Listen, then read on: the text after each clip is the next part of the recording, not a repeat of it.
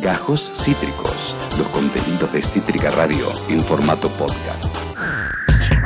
En un día de noticias internacionales ardientes, no vamos a descuidar, por suerte tenemos el tiempo y las ganas de seguir curioseando y no descuidar la temática doméstica, lo que venimos cubriendo hace ya bastante tiempo. Los pongo en contexto. Saben que, si escuchan el programa, Leonardo Cositorto tiene pedido de detención. Principalmente todo esto aceitado por la estafa piramidal que encabezó y que afectó a diferentes personas que de buena voluntad pusieron sus ingresos esperando que estos se multipliquen y terminaron embaucadas. No solo Cositorto es, eh, pesa sobre él un pedido de detención, se encuentra en Dominicana, eh, exiliado, prófugo mejor dicho, sino que también durante eh, cae esto también sobre diferentes integrantes de la estafa piramidal SOE que se aprovecharon de la buena voluntad de diferentes personas. Bueno, esa orden de detención salió desde la Fiscalía de Instrucción del segundo turno de Villa María en Córdoba y como la conocemos en los medios y socialmente, la fiscal del caso Zoe que eh, tomó dicha decisión es Juliana Companis.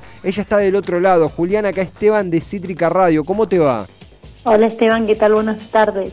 Eh, gracias, buenas tardes para vos también, Juliana. Sabemos que estás siendo muy solicitada por muchos medios y hiciste el ratito mm. para, para charlar con nosotros, lo súper... No, por favor. Lo revaloramos. No, no, al contrario, gracias a ustedes por llamarme. Por favor, un placer. Juliana, eh, primero, primera pregunta, viste, se cae de Maduro.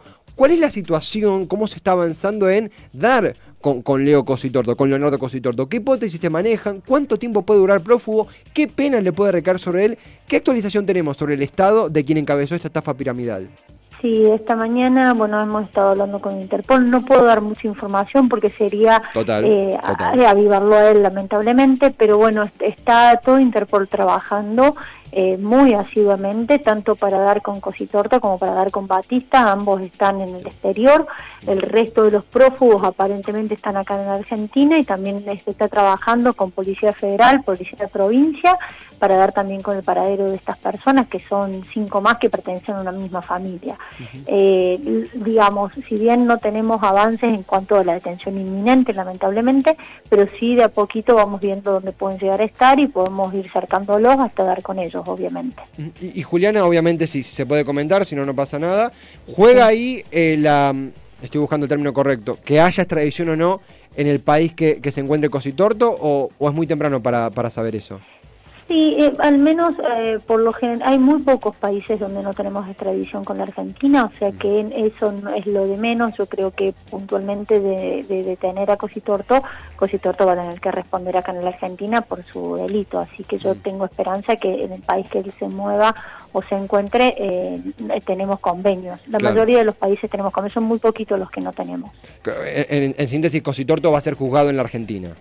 Sí, sí, sin ninguna duda, o lo que al menos esta fiscalía es lo que, lo que va a pretender.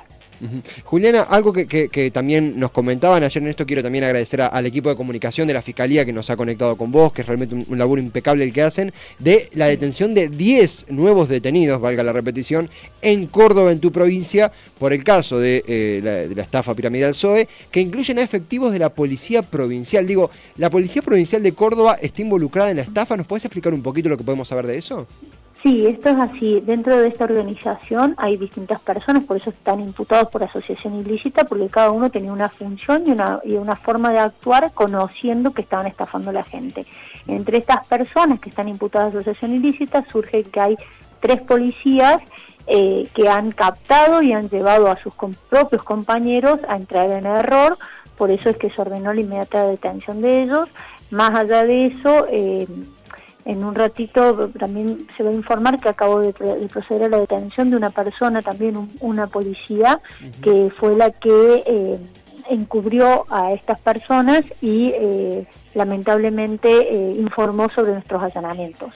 Ah, o sea que... Esto, esto, este, tiene la primicia porque acabo de volver de, de, de proceder a la detención. O sea, es los primeros que lo tienen son ustedes. Bueno, eh, no, no, quiero decir, no, es una buena noticia, pero efectivamente, periodísticamente hablando, eh, eh, lo, remarcamos. Repetimos entonces, una nueva detenida en la Policía Provincial por estar involucrada directamente en coercionar gente o, persuadir gente para entrar a SOE, persuadir sería la palabra. Eso, eso para persuadir, pero lo que acabo de tener es por haber dado conocimiento de nuestros allanamientos a las personas involucradas. O sea, es un encubrimiento intentando de que nosotros no diéramos con las personas y de hecho se fugaron gracias a, la intervención de esta policía.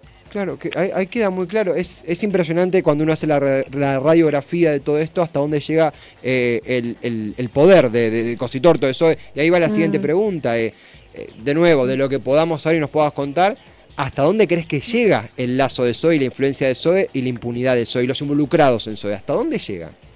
Y lo que pasa es que él tiene una forma de llegar a, su, a sus adeptos, ¿sí? Su, su discurso, su forma de actuar, eh, lo que él ostenta también, todo eso es lo que ha estudiado esta fiscalía como forma de, estafar, eh, cuando uno muestra que tiene y la gente cree que va a tener lo mismo, ¿no? Entonces, eh, y después resulta que todo eso es ficticio, que no, no existe en la real realidad. Entonces, eh, bueno, e, es, la forma en la cual él va llevando a sus adeptos, eh, hasta todas las noches sale a hablar y, incluso pide más, más dinero. Entonces, y hay personas que, que, creen y, le, y que apuestan a esa inversión, ¿no? Total, totalmente, totalmente. Y algo que, repito, si alguien se está sumando ahora, Juliana Companis, eh, la conocemos como la, fiscal del caso SOE, ella es, está a cargo de la Fiscalía de la Instrucción del segundo turno de Villa María, en Córdoba, donde Leo Cositorto tiene un peso logístico sumamente eh, eh, poderoso. en ese sentido también, Juliana, sabemos que es un día súper movido, no queremos robarte mucho tiempo, pero consultarte por esto que, que, vos mencionabas. Repetimos, una persona dentro de la policía que tiraba data para que justamente ustedes no llegaran a dar con los involucrados en este red.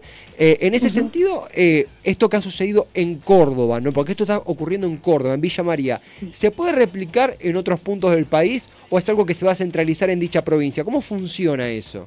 No, eh, nosotros la, provincia de Córdoba y, lo que es la jurisdicción mía es solo por los hechos que acontezcan acá en la ciudad de Villa María. Claro, si bien nosotros, por ejemplo, hemos detenido a una persona en Buenos Aires, pero porque es parte de la organización que estafa a la gente de Villa María. Pero no tenemos jurisdicción, por ejemplo, para una persona que se sienta estafada, por decir, en Buenos Aires. Eso, eh, cada persona tiene que hacer su denuncia en la, en la comisaría más cercana y es el juzgado que va, va a intervenir. Y, desde la, justicia, ¿no? A ver, en, tiempos históricos esto de las estafas virtuales es muy joven aún para, para tener legislación actualizada porque todo el tiempo, vos lo sabés mejor que yo, se reactualiza, se ayorna. En ese sentido, ¿cómo, cómo observás la capacidad eh, de leyes argentinas ante casos como este? ¿Son más laxas? ¿Están capacitadas? ¿Son penas más duras, más, más livianas? ¿Cómo, ¿Qué nos puedes contar de eso? Sí, el código yo creo que las abarca. Lo que pasa, eh, incluso ahí hubo una modificación por lo que son estafas electrónicas. Lo que pasa es que, bueno, que también eh, hay que hacer una culpa de los propios fiscales que tenemos que aprender de esto y saber en qué momento se configura, como vos decís, una estafa electrónica. Mm. No es lo mismo una estafa electrónica a una estafa, eh, digamos, de mano. Mm, en esta concretamente no estamos hablando de una estafa electrónica, ¿eh? esto es la típica estafa eh, manual, digamos, no pasa por, por electrónica. Que si bien ellos hablaban de una criptomoneda y hablaban de, de los trades, los meetings y todo eso, palabras que para la gente por ahí pueden resultar nuevas, mm. la estafa era una estafa clásica, no era una estafa electrónica. Eh, totalmente, sí, sí. Eh, remarco fuertemente esa, esa corrección porque si no es, es, es, mucho más claro cuando uno lo, menciona como vos lo haces con, con las palabras correctas, Juliana. Eh, cerrando, obviamente que ya desde la, expectativa más que de los hechos y entendiendo que, que hay información confidencial, pero de lo que podamos saber utilizo palabras y llevarlas para el lado que quieras. Eh, ¿Son más optimista o no, más reservado o no respecto a qué puede pasar en las próximas horas sobre nuevas detenciones? ¿Puede haber novedades? ¿Esto es más a largo plazo? ¿Cómo, ¿Cómo, crees que tenemos que posicionarnos de la comunicación y la gente curiosa eh, ante las posibles novedades que vaya a haber en este caso? Eh, es el día a día y, la hora a hora, mm. honestamente es la hora a hora, pero sí se está trabajando mucho, arduamente. Toda la policía de la provincia Policía Federal, Interpol están todo el tiempo, pero incluso hasta tardes, horas de la noche, madrugada, eh, conmigo, estamos trabajando y yo creo que vamos a tener resultados, estoy convencida que lo vamos a tener, creo que cuando la gente trabaja el resultado se da, o sea que en definitiva, eh, eh, si bien es tiempo, puede ser ah, de acá un ratito, de acá mañana o de acá unos días, pero va a haber resultados, o sea, las detenciones son y están vigentes y se están buscando estas personas. Hay eh, mucha, mucha acá recepción, mucha respuesta en el chat de, la radio, siguiendo, esperábamos esta nota con muchísima ansia. Juliana está laburando a, sol y sombra y se hizo el tiempo para charlar con la radio. Y también agradecerle al equipo de prensa de, la Fiscalía que, nos comunicó con vos al toque. Juliana, eh, gracias en serio y si estás de acuerdo, si en futuras ocasiones podemos charlar de vuelta para seguir este caso, nos recontra interesaría. Sí, por supuesto, cuando ustedes lo así lo necesiten, no hay ningún problema.